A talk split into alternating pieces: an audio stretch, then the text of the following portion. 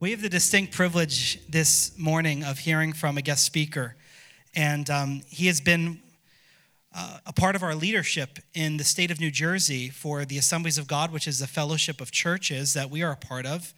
Um, and we have a leader that is kind of a pastor of pastors, a leader of the leaders within the state of New Jersey to help um, facilitate, to help be a resource, to, to intervene when there are challenges and difficulties. There's so many things that the District Resource Center does, and uh, they're under the leadership of a superintendent.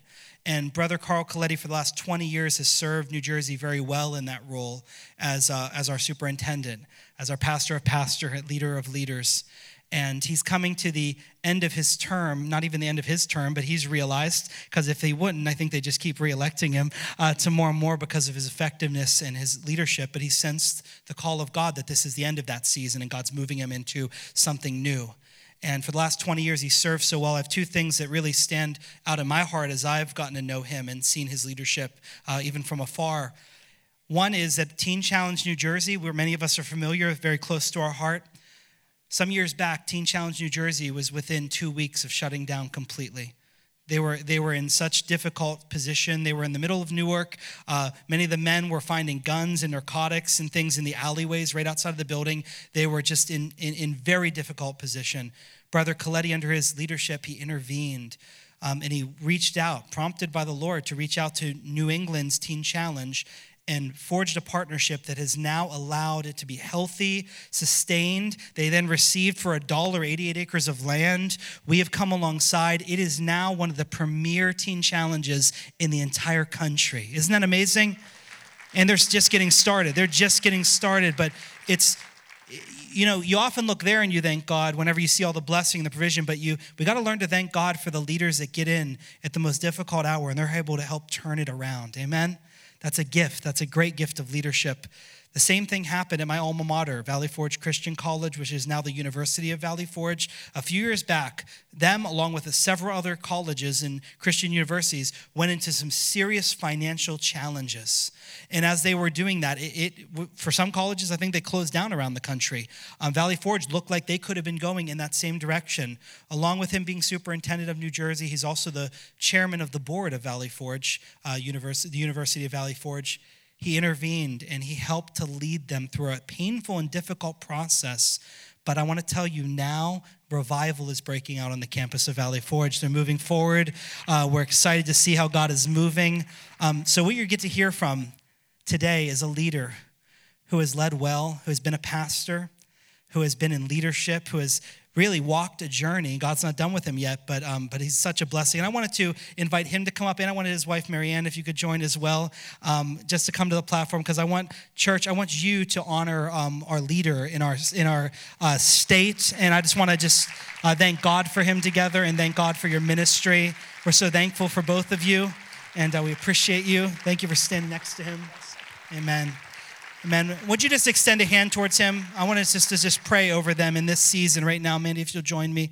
Lord Jesus, we're so thankful for godly leadership. We're so thankful for great leaders that you anoint and appoint, Lord God, and use uh, to be a blessing, Lord God. They have been a blessing to us, Lord God. They've been a blessing to many, Lord God. And I know that his legacy will far outlive him in the countless lives that will be transformed, Lord God. There will be people that will walk in freedom that may not have been able to experience that. There will be a generation of ministers that will be raised up, Lord God, sent to the ends of the earth that would not have been, maybe, Lord God, if it weren't for godly leadership leadership and intervention. Lord, I know he's had to make the challenging calls, and I thank you that you have gifted him, Lord God, to do that and to stand well, to lead well. And I just pray in this season for him and Marianne, they would experience, Lord God, all of the blessings of God over their life, over their marriage, over this next season of their ministry. In Jesus' name, anoint him and her, Lord God, and give them great years of fruitfulness moving forward. In Jesus' name, amen. Amen. Would you show your appreciation of them? And amen.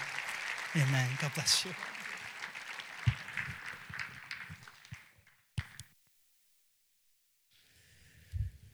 Thank you so much. It's so kind of you. And uh, thank you for your prayers and your support. This will be my last time to uh, minister in this church as district superintendent. And I've had the privilege over the years to address you on a few different occasions. And it always has been an honor. And I appreciate the partnership And uh, about 2000, year 2000, we launched a program in New Jersey, an emphasis to plant churches. And uh, we just asked our churches to step up and give money, not, not to get awards, not recognition. It wasn't something where you could invest and get interest for your investment. Just outright give because it was all about souls. And the effort was to raise $3.7 million to plant a number of churches throughout New Jersey. And uh, we were very successful in that, but this church was, I do, do believe, was the largest contributor to, if not now when. And uh, through its immediate gift and its long term gift, it was uh, about a quarter of a million dollars. Uh, I'll never forget it and always be grateful to those of you and to the leadership of the church who were so kind. And today we look back and we say we've planted in my term of office over 100 churches in New Jersey and have revitalized churches that would have died, about 75 of them. And for that, we thank the Lord. So I'm not, I'm not done with ministry yet. I've got a few more uh, miles and smiles, I say, in me. And uh, we're going to go on to some other things that we feel are uh, the call of God. And we're just releasing this to a younger generation. Would you believe it? There are actually younger people I remember when I was the youngest credential holder in the state of New Jersey. And, uh, and Fred Huber, anybody remember that name? Brother Fred Huber was my mentor uh, when I was a, a, very young man. And I actually performed Kathy's funeral. I was in Africa when Fred passed, but did perform Kathy's funeral when she died uh, a lot of history, a lot of great things. Someone said, "What are you going to do when you uh, when you quit?" Well, I'm not quitting. you know, I'm not quitting. I'm going on to something else. But what what am I going to do? Well, Marianne and I've been married 50 years, and it'll be 51 in June. All right, they always applaud for her. They always applaud, you know. But uh, uh, and by the way, my marital advice for those of you who'd like to know marital advice, would you like to know? Okay, the first 50 years are the hardest. Uh, uh, we'll let you know how 51 comes out, won't we? so, uh, for 50 years, I've dragged her across the state, across the country, around the world. For 50 years, she's followed me. For the next 50, I'm going to be driving Miss Daisy. That's the, that, that's the plan. So, she's got a big, long honeydew list. Nice to see our dear friend Nancy Thomas in here with us. We love Nancy. She worked in our district office for a number of years. I gave her permission today that if my sermon wasn't good enough, she could say anything she wants. Uh, and uh, she said she would do that among friends. We're among friends. I want to uh, just highlight when you see somebody doing something good, you always want to catch them doing that. Sometimes we think we catch people doing something wrong. Gotcha but we don't enough catch people doing something well. And you've done something well. Thank you to the worship team. You just did so well today. Now, it, was, it wasn't your style of music, it wasn't, you know, uh, the, the melody and the harmony and, and, and the technical stuff and the instrumentalists. It wasn't just that. It's, it's what I saw that I enjoy uh, is a worship team worshiping God. And I want to say thank you for that. Not just entertaining, not worshiping for you, but pulling you into worship before God. And I'm, I'm greatly appreciative of that. I, I do believe, Pastor Chris, it's the gold standard if we can just encourage all our people to be true worshipers in spirit and in truth. Well, I'm going to redeem the time uh, today, and uh, there's some other things that I would share, but I'll, I'll leave them for another uh, day. Your theme has been uh, hunger and thirst, and uh, what a wonderful theme. And I just was sensitive to that as I've been preparing for several weeks to be with you uh, today. And I'd like to title my message The Realities That Christians Easily Forget. We can talk about hunger and thirst after God and longing for His supply in our life uh, to fo- so that we could fulfill His purpose. But, there's, but we have to stop from time to time, and, because we live in a world where there's a natural atrophy spiritually. It's just we kind of wind down. You, you know, you don't have to do anything to backslide do nothing at all. You just do nothing and you'll backslide. It just just happens. There's no energy that goes into backsliding at all. And so you, you knowing that, we have to work very, very hard to keep our spiritual life sharp and to identify what it is we are hungering and thirsting after and what that means. How does that translate into our everyday life? And uh, so I'd like to begin with this thought from Jeremiah 29 in verse 11, sort of launch with that verse, and you know it very well, I'm sure. God says, I know the plans that I have for you. I know the plans I have for you. Plans to prosper you, not to harm you, and plans to give you hope and a future. You know, folks, in the course of our life, uh, life's uh, about us continually being in the process of evaluating what is God's plan for our life. And I'm going to confess something to you. Today, I don't know the plan for my life going forward because it unfolds all the time.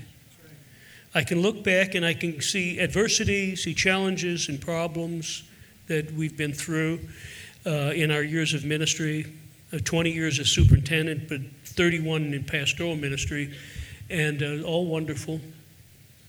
And uh, I can look back and say, wow, I didn't know if we were going to survive that, but, but then I saw God's hand working and I see how it fit uniquely into that chapter of our life.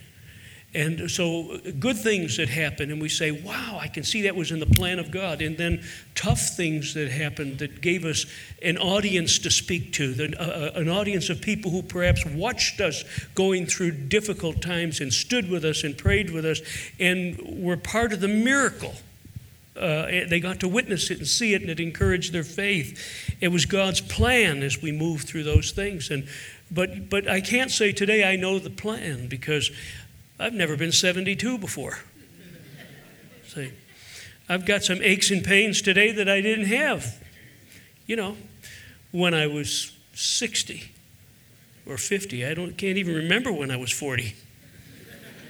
Neither can some of you. Don't just look at me, that glazed over look. See, the plan of God unfolds, and, and, and today, he, I have a challenge of discovering the plan of God going forward. What is the divine purpose for my life? And, and for each of us, whether you're a, uh, not yet a believer, not yet a Christian, you're just investigating, whether you're a brand new Christian, whether you've been a Christian for a long time, or you're an ancient Christian. Some of us are. You know, we're kind of dinosaurs. We've been around. We cut our teeth on pews when we were children. That's how our parents brought us to church all the time. And, and, and the, the, the pew in front of us was our teething ring you know, few of you here would know what I'm talking about. But no matter what stage or what age we are in our walk with, with Christ, there's a divine purpose from the very beginning. The little girl that we heard the testimony this morning, uh, the miracles that are taking place in her life are because God has a divine purpose for that child's life. See, now she will have to unpack it and, and discover it, and it'll be put to the test, and there will be challenges. But if she's diligent and if she's nurtured, and the faith she, she has now will be con, uh, continually fed and grow, she will discover her divine purpose one day in her life at a time.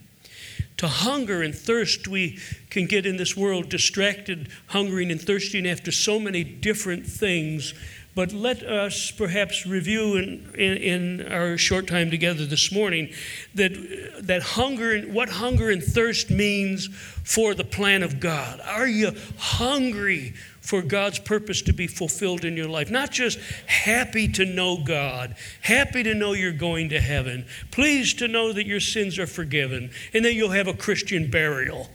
That's not enough is to say, I have a divine purpose and I want to I want to hunger after that purpose and thirst after that purpose and find my fulfillment in life will be that when I come to the end, I say, I, I have attained the purpose of God, not just my own. Do you hear me? See?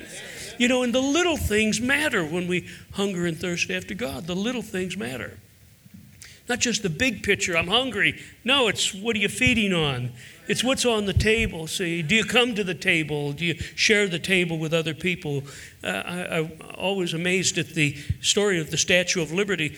Uh, the creator of the Statue of Liberty back in the 1800s, late 1800s, and he was such a detailist uh, at French artist that he, uh, when you when you look at the Statue of Liberty, you see there's, there's actually fingernails and would you believe it, toenails.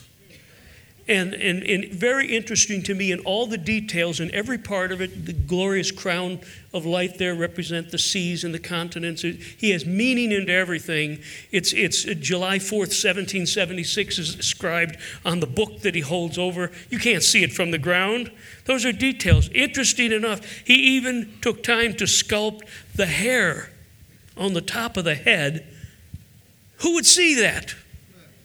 You see, you know, it was, it was about 40 years later that the Wright brothers made their flight and, and airplanes became our world, what is common today, came into existence. Nobody would see, but the Creator, to the Creator, the detail made the difference if nobody else could see it. Do you know there are things in your life and in my life that the Creator says it doesn't matter if everybody does it that way or everybody sees it that way or anybody sees it.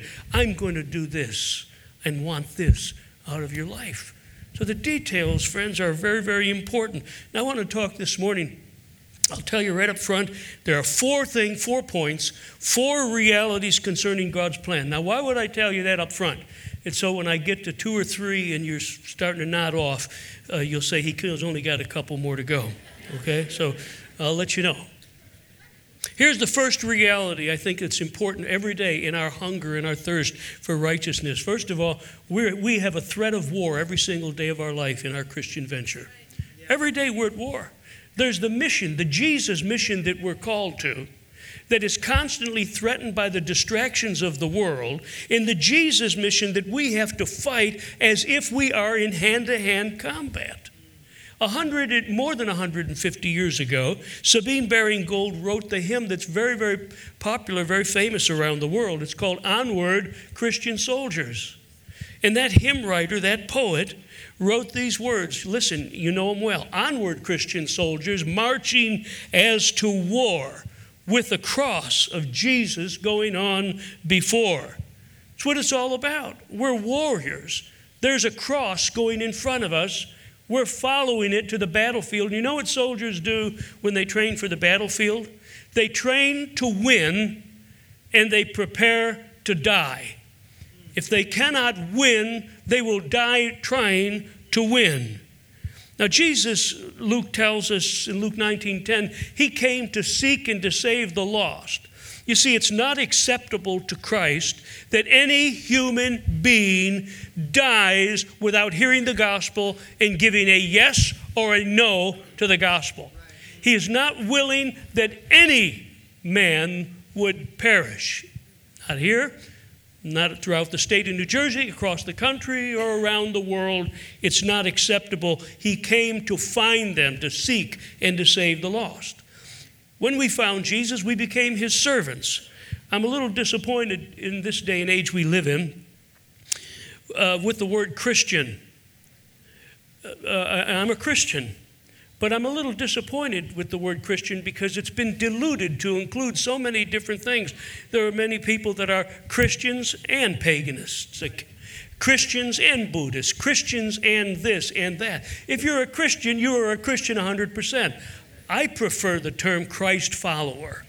I am a follower of Jesus. I'm not a follower of Jesus and then go this way and follow somebody else or something else. I am a follower of Jesus. Are you with me?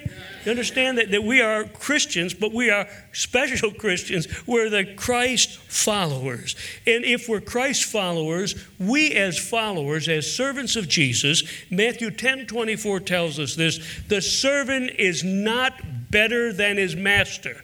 That is, whatever the master's will is, that is the will of the servant. We are Christ followers. Jesus said, Follow me, and I will make you what? A fisher of men. You will not just find those fish, you'll catch those fish.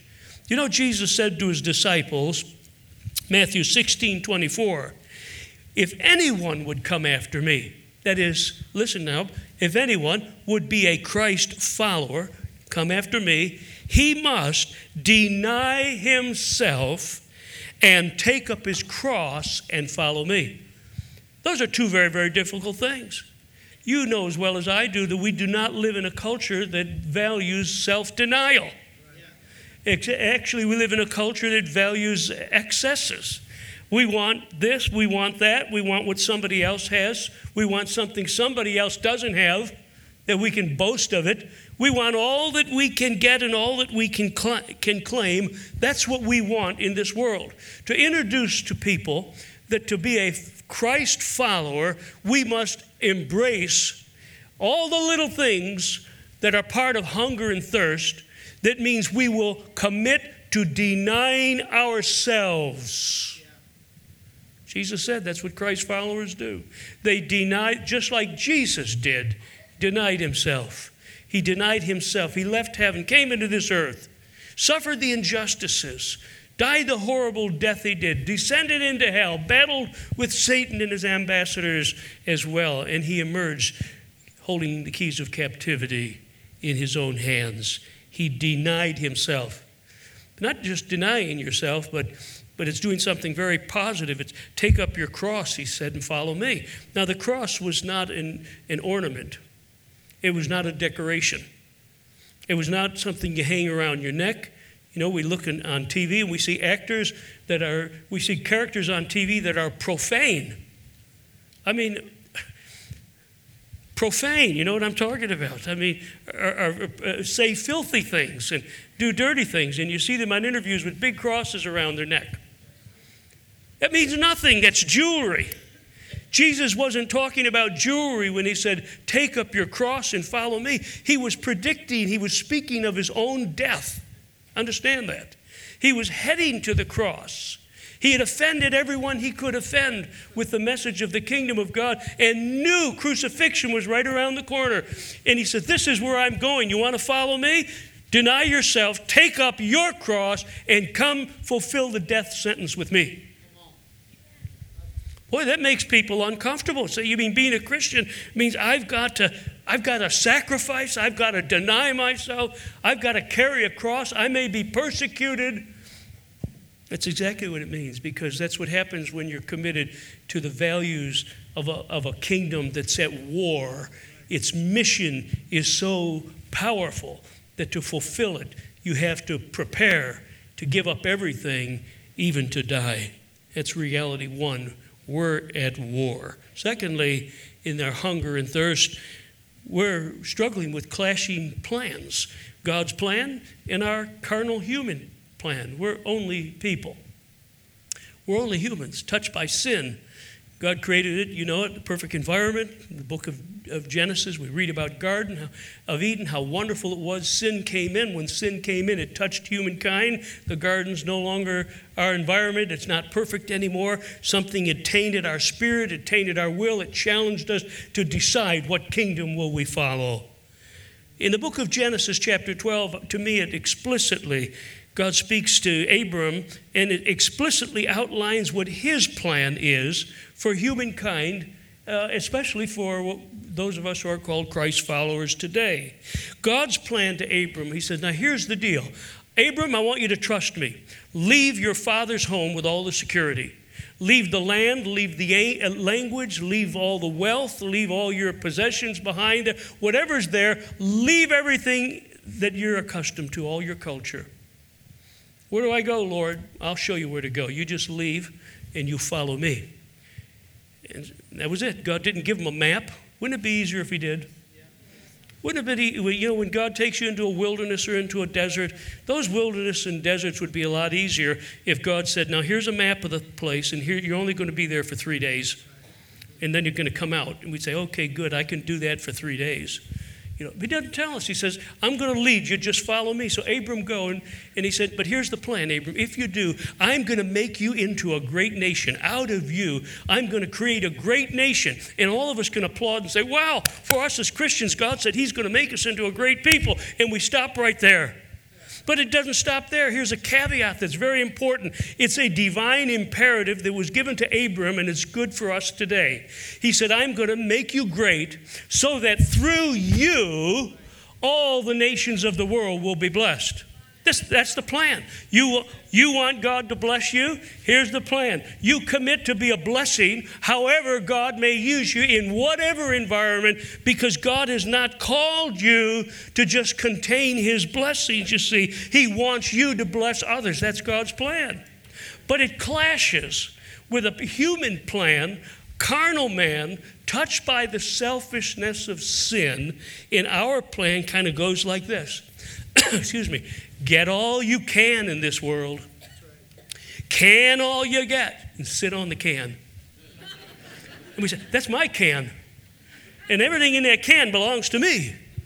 And the goal is that I can end my life and have a can full so that other people can take my can and do what they want to with my can. This is a message about the can. We're getting carried away here. That's the human way to think that the, the earth is like a pie, the world is like a pie, and we've got to get our piece out of it. But you know, God is a God of inexhaustible supply. Do you know that? When it looks like everything is gone, the Creator God, who created it all in the beginning, creates enough that we need to satisfy every need that we have and every desire He has for us. That's the nature of God. You see, our calling is not to be containers, but to be channels through which God flows His gospel message to all the people of the world. We can't afford to sit on the pew and just say, That's it, come to church, sit here, that's what it's all about. Eh, you can do that, but you're just a, a pew warmer. That's all you are. We can get any people to come in here and warm a pew anytime. They don't even have to believe in Jesus. Don't be a pew warmer. You're a Christ follower. And he said, I'll bless you, but the plan is through you, then the blessing will flow to all the people of the world. I love what Isaiah said in Isaiah 55 and 10. He says, God gives seed. How many know God gives seed? He does in abundance. But it says he gives seed to the sower. The one who freely and willingly sows the seed and scatters it abroad that others could share in the good fruit in due season. That's the one he gives more to and more to and more to because he trusts you. My mother used to have a saying. Uh, she used to say, You know, when my ship comes in, I'm going to bless that ministry when my ship comes in. And I say, Mom, if you never send your ship out, it will never come back in. Works that way. God says, I give seed. I trust the one who is sowing. I will always give him more seed. That's the way God works. Now, Oscar was a German munitions factory owner in World War II, and he dared to defend humanity by using his position to save the lives of Jewish people. He employed them in his factory and thus hid them from Germans in persecution. Doing so, Oscar rescued many, many Jews from the just, just hundreds and hundreds from gas chambers. And little by little, to keep that facade in front of the German, the Nazis, and keep it uh, safe and protect its purpose. He had to sell off his goods. He sold off property and investments and whatever just to keep the factory open so he could employ Jews and undercover, excuse me, save their life. Well, when the Nazis were defeated and the dead were numbered into the millions, and the living were staggering out to freedom when the camps were open, only then was the magnitude of Schindler's, Oscar Schindler's effort fully revealed. You may know the Academy Award winning movie. Thank you so much. The Academy Award winning movie of a few years back, Schindler's List. Anybody ever see that? Yeah. Powerful. It depicts Oscar. Oh, it's just water.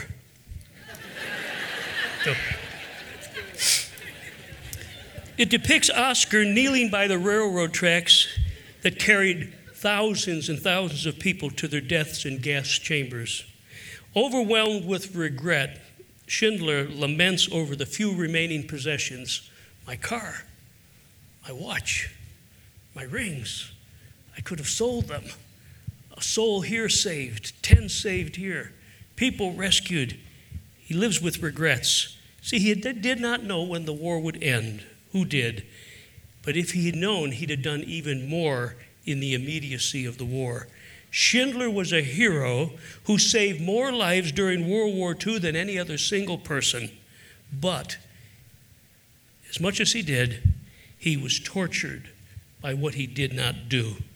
Wishing he had done more, he lived his life plagued by regret. Christians, you've done well. Many of you have exceeded the expectations that folks might have had for you, but we're not done yet. You know, there are over 2 billion people in the world who have never heard a full gospel message. They may have heard a little of this and a piece of that, but never have had a chance to hear the whole story and say yes or no. Do you know Assembly of God World Missions, one of the best missions programs in the world, is ministering today in 300 unreached people groups?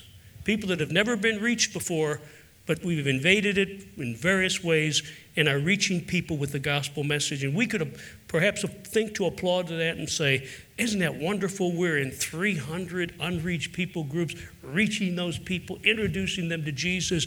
But here's the reality there yet remain 9,000 people groups in the world that have not had a full and complete witness of who Jesus is. 9,000. And the thing is, are we going to follow our plan? or are we going to follow God's plan to reach all the lost?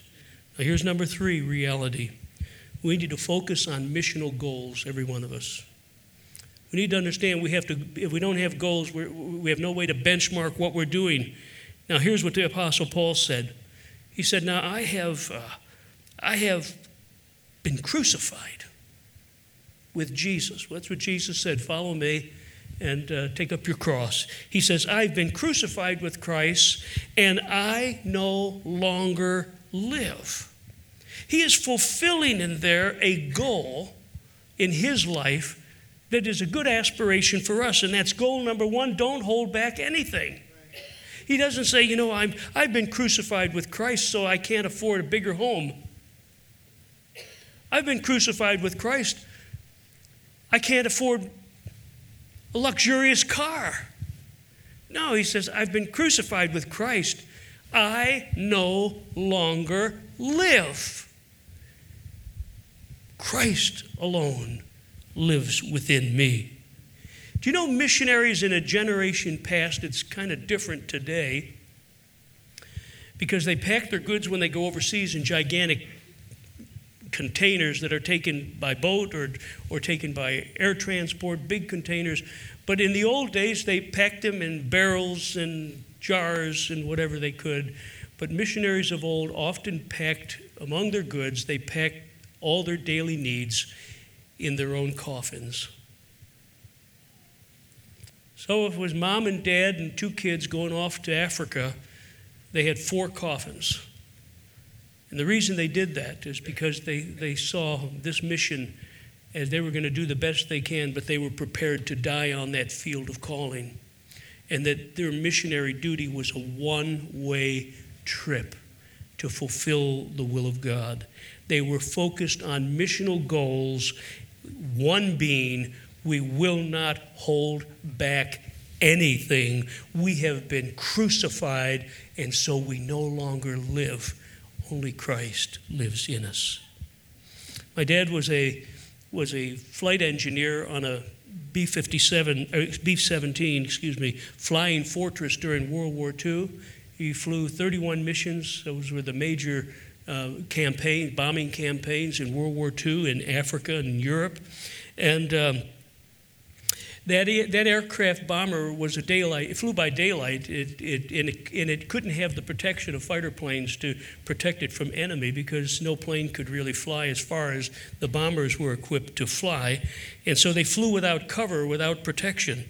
And uh, the crewmen were cross trained so that if one was shot within the plane in a, in a fight, another one could step in. My dad was a turret gunner up on top of the plane looking for an enemy that would fly in and try to destroy the gunner.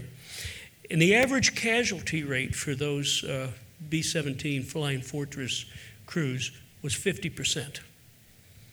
When they got into that plane, they knew there was a 50% chance they weren't going to come back.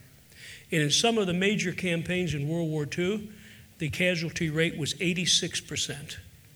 Those guys that got into that plane, I think my dad was 20 years old when he enlisted and, uh, and, and when, he, when he jumped into that plane as an engineer and a turret gunner. Willing to fight, to win, and willing to die to win the mission. That for us, folks, is a goal when it comes to our Christian faith and the calling of God to say, if we're hungering after anything, let me be hungry to, to not hold anything back, but to pursue with all my heart and all my effort everything God wants to accomplish, nothing else and nothing less. There's a second goal that at least we have to review today, and that's to spend your life without regrets, to come to the end of your life and, and, and look back and not say, Boy, I wished I would have. If I had more time, I would have. I, I never did get to. You know, not silly things. You know, how many have been to Hawaii? Don't embarrass yourself. Raise your hand. You already, you already did it. Hawaii is a, what a what a great place. Back in 2000, well, just a few years ago, when the gigantic hurricanes came through and just destroyed so much of our Jersey shore, they're still rebuilding there. And uh, Marianne and I had an all expense paid trip to a conference in Hawaii at a first first class hotel with first class airfare. You know, oh, that first class airfare is really nice. I love that. I'm going to miss some of that. Don't do it often, but but all the way there and back, first class air, first class hotel, all the finest restaurants, all paid for. It was going to be one week for the retreat and a second week with uh, with friends in a timeshare. It, it was just great. All paid two weeks, and Hurricane Sandy hit. Superstorm Sandy hit. And the devastation in New Jersey was so great that I, I came home mumbling to Marianne one day. I said, I want to talk to you about something. She wanted to talk to me about something too. I said, You know that trip to Hawaii? Yeah, it's all paid for. It's first class, everything. Two weeks. We need a vacation. We haven't been away in a long time. You know, it's, it's our time.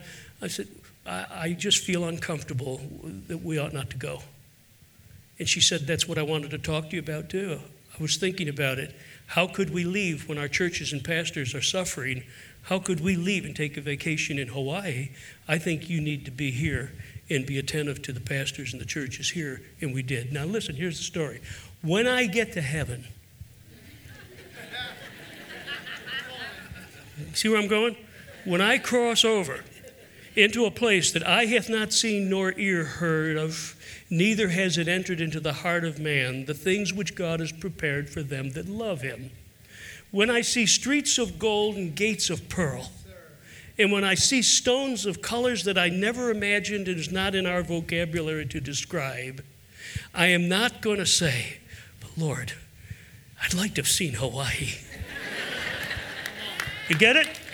See, th- those are the little things that we give up when we pursue and we follow God. But there was a man that was in a church I pastored for a number of years, and he was a nice man. I tried to help him in a lot of ways. I took him out to breakfast often and tried to introduce him to people that could enrich his life. He did not give to missions. He was one of those guys that thought tithe was. Uh, meant $10 instead of 10%. So it was a $10 donation, and it all, it's all he ever gave and uh, didn't support anything at all, but he was a millionaire. He wasn't a millionaire because he earned it or because he was a genius. He was a, a, millionaire because he had rich family members that died and they didn't have anyone else, so they left it to him. And he was, overnight, he was a millionaire. His wife used to say he doesn't know how to fill out a withdrawal slip, that he knows how to deposit money, but he doesn't know how to get it out. And so, his long life that he lived, I went to visit him. I was superintendent, this was uh, a few years ago, uh, and I went to visit him for one last time. I heard he was ill. And I drove down to his, his house and I met with him and was there about an hour, and we had a chit chat about this, that, and whatever. And his son was a great friend of mine and a deacon in the church, a great helper. And uh, I said, John, this is the last time I'm here. I probably will never see you again. And uh, I'm hoping to see you in heaven. How can I pray for you? And is there anything you want to say to me? He looked down at the slippers on his feet and he looked up, kind of had an embarrassed look on his face, and this is what he said. He said, I, I, I wish I had been a giver. I regret with all that I have that I never gave. I didn't help the church, I didn't help the missionaries, I didn't help other people. And, and now, soon I'm going to die, and all that I have will go to my son, who is an alcoholic, and he will squander everything on booze and women and foolish things. I regret I was never a giver. To me, that kind of regret is absolutely intolerable. And I would challenge you you're not a millionaire, perhaps. You don't have a lot of resources. You just maybe uh, just go through life and are happy with what God's given you and you're trying to be a good steward. Determine this with your life that focus on this missional goal. You're going to live your life with no threat that you're going to end it in regrets. That's point three. And the last point reality number four that we need to keep in front of us. There will always, every single day of our life, be tremendous opposition to our Christian faith and to the mission that God has called, for, called us to for His divine purpose. Always. There'll never be a day the devil will give you a good day. He'll never look down and say at you and say, you know what, the guy's had a tough time. I'll leave him alone for a while. If you're down, he's going to knock you farther down. If you're up, his goal is to knock you all the way down. His goal is not to bless you. And you may think that he prospers you and he's got the world has so much to offer, but it really doesn't. And if you think that Jesus himself didn't face such tremendous opposition, wow, he was Jesus, he was God, fully God, fully man, hard for us to understand. And we think if you're fully God, you could have just blown away all of the opposition. Speak the word, and they're all gone, and they're all away. And he did some terrific miracles, but he didn't get, a, uh, get rid of all the opposition. And one day in Luke chapter 13 tells the story, a delegation of Pharisees came to him. He had just healed people and delivered them from demons, and he preached great messages about the kingdom of God that was and the one that was coming. It was powerful teaching. And these, this delegation came to him, and they have a message. They said, Herod says, Stop what you're doing and get out of town. That was the message. Read it in, in, in Luke 13. And Jesus had an answer for that. Jesus had an answer for that. He didn't, he didn't quiver. It doesn't say he thought about it, he deliberated, he meditated, or he fasted and prayed. Right from his lips come these words You go tell that fox. Talking about Herod. You go tell that fox, I'm going to heal the sick and open the blind eyes and relieve those from demon possession. I'm going to do my work until my wish, my mission is accomplished, and I'm not stopping until I've finished it. Go tell that fox. He didn't say, go tell that French poodle. You know, that's cute French poodle. We used to have one. He didn't say, go tell whatever your uh, dog's like. You may have the ugliest mutt in the world and you love that thing. He didn't say, go tell that little pet. You know, it wasn't a polite term. It was an insult intended to be an insult.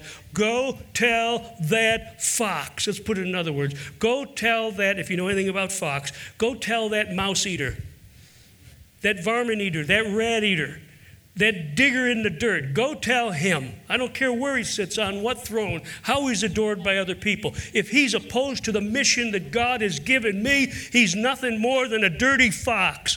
Go tell him, I'm on mission and I will not be distracted. He insulted the enemy. And that's, I think, what we need to be brave enough to do to say, Satan, you cannot stop me from the appointed mission and purpose that God has given me. Doing so, that statement took away his safety, his security, and paved the road for him to go all the way to Calvary. Created enemies that sought to kill him harder than ever before. But he was undeterred. And why? Because his mission was directly connected to his hunger and his thirst to please his Father who sent him and whose will had to be accomplished. Now, I don't know that there's a big fox in your life, but I'll tell you what, Solomon said it's the little foxes that you have to worry about. It's the little ones that can get in the way of the mission that God calls us to. Little ones like jealousy and bitterness and fear and broken relationships and the lack of forgiveness and a love for stuff that's going to pass away.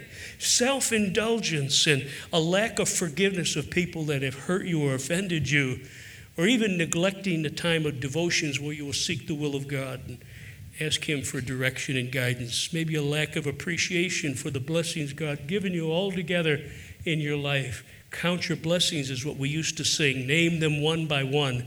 Count your blessings and see what God has done.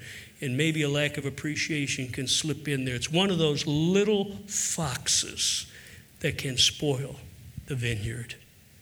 See, Jesus' mission is a big mission. Can't do it on our own.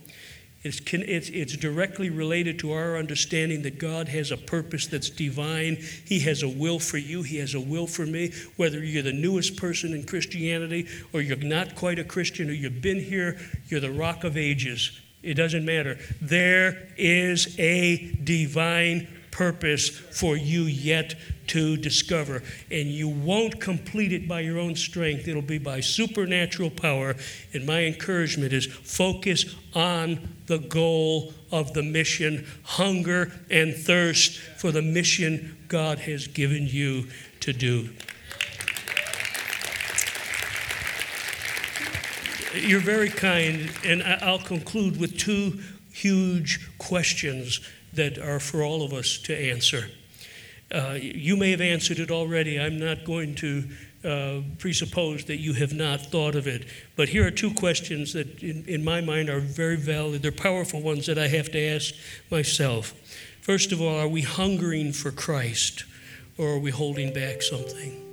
Are we really hungering and thirsting, not just knowing about Jesus, not just having a friendly relationship with Him, not just comfortable that our sins are forgiven and we're on our way to Him. That's not enough.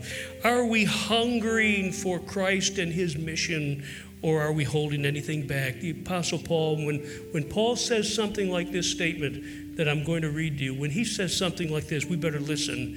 For all he was, apostle, preacher, teacher, pastor, missionary, evangelist, and he says, this one thing I do, the one thing. What's the one thing? A guy that great, a guy that smart, a guy brilliant, uh, could argue, a rabbi. He was all. He was the all in all.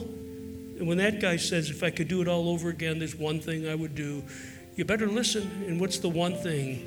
And he says in Philippians 3 13 and 14, forgetting what is behind me and straining toward what is ahead, I will press on toward the goal to win the prize for which God has called me heavenward in Jesus Christ. It's not what's behind me, it's what's ahead of me, and I will pursue it. He was hungry to pursue and fulfill the will of God. Are we hungry for the will of God? Oh, we all are hungry for the blessing. Bless me, God. Heal me, God. Touch me, God. Guide me, God. Provide for me, God. Do it for me, God. Show everybody how much you love me, God but are we hungry for the mission that God's placed us on? And then, secondly, are we, are we at threat in any way to live our life that when we come to the end of it, we have regret? I wished I would have, like my friend, wished I'd have been generous. I wished I'd have given. And with that comes a, a challenge as we get ready to leave, close the service this morning could it possibly be for me? You know, I, I, appreciate what you said about Valley Forge and my role at Valley Forge and Teen Challenge and whatever. That's really nice. When I think of the things that I God's allowed me to do, Chris, that, that that's really wonderful. But I, like the rest of us, have to say, but will I? Is it possible I could end saying there was something else He asked me to do and I didn't do it? Will I be obedient and finish well doing whatever he asks me to do. And, and, I'll ask you, maybe is there one more thing? You say, well, I've, I've been a big giver, I've been a big doer, I've been, I've loved people, I've, I'm regular in church attendance, on and on. It's not about that. Is there one more thing I could say? Is there three things, seven things? No, is it just, let's make it simple. Today, could God speak to any one of us and say, and to all of us, and say, here's one more thing I want you to do. You're going to start on it right away, and I'm going to empower you to do it. And it's part of my mission for you and your divine purpose for being here in this world today. There's one thing, it may be a hard thing, but it's one thing you can do it. Because Paul said, I can do all things through Christ Jesus, which strengthens me. David Rabin, you probably don't know that name was a professor of medicine at Vanderbilt University. And at the age of 46, he was diagnosed with Lou Gehrig's disease, a horrible disease.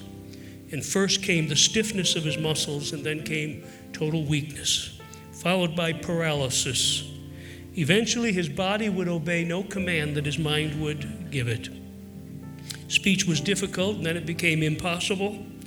He could not treat patients, or his work at the hospital couldn't be completed in any way by him. He once, this man, this very smart, brilliant man, had a marvelous academic career. He was a teacher, and now he couldn't even turn the pages of his book.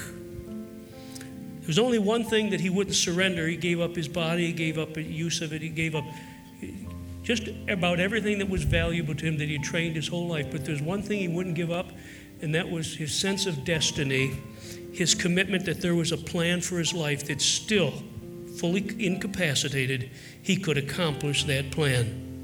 And one day he heard about a special computer that had been created, and that computer could be operated by a single switch that would move the mouse on the screen, a single switch, and that a person, no matter how handicapped or physically challenged, if they had the function of one muscle group, could use that computer. He researched it, they got on the computer, and Dr. Rabin had enough strength in but one part of his body. Can you guess what that part of the body was? For some of you here in the early service, and you know, that's why. Uh, It wasn't a finger, it wasn't a toe, it wasn't a nose, it wasn't his mouth, it wasn't a tube that he would blow in. He had no control over those things. The only part of his body that he could control was a single eyebrow. One eyebrow. Use your eyebrow right now. Try it. Look at your neighbor and say, You look weird trying that. See? That's all he had was one eyebrow. Well, listen to the story. For the next four years, he used that computer, moved that mouse to communicate. He spoke to his family through that computer. He told jokes through that computer. He wrote papers and reviewed manuscripts with one eyebrow. He published a textbook on endocrinology. He achieved a prestigious award for that work, and it's still a classroom favorite, by the way, in the medical field. All of this he did with the only thing that he could control, the one thing he would not give up, driven by his spirit to, for his divine purpose. With a single eyebrow, David Rabin proved that with a spirit that refused to give up and believed it was on mission, he could serve God and serve humanity one more time. You see. Well, we may have done well, folks. God's been good to us, but let's not forget we are soldiers in a war. Onward, Christian soldiers marching as to war. The mission is for you, it's for me, it's for everyone and all of us. And believe it or not, it's a sacred trust that God says I give to Evangel Church and every member. It belongs to you, and I'm trusting you, and it's not an option to fail. And today we might commit. We're going to send a message to that old fox.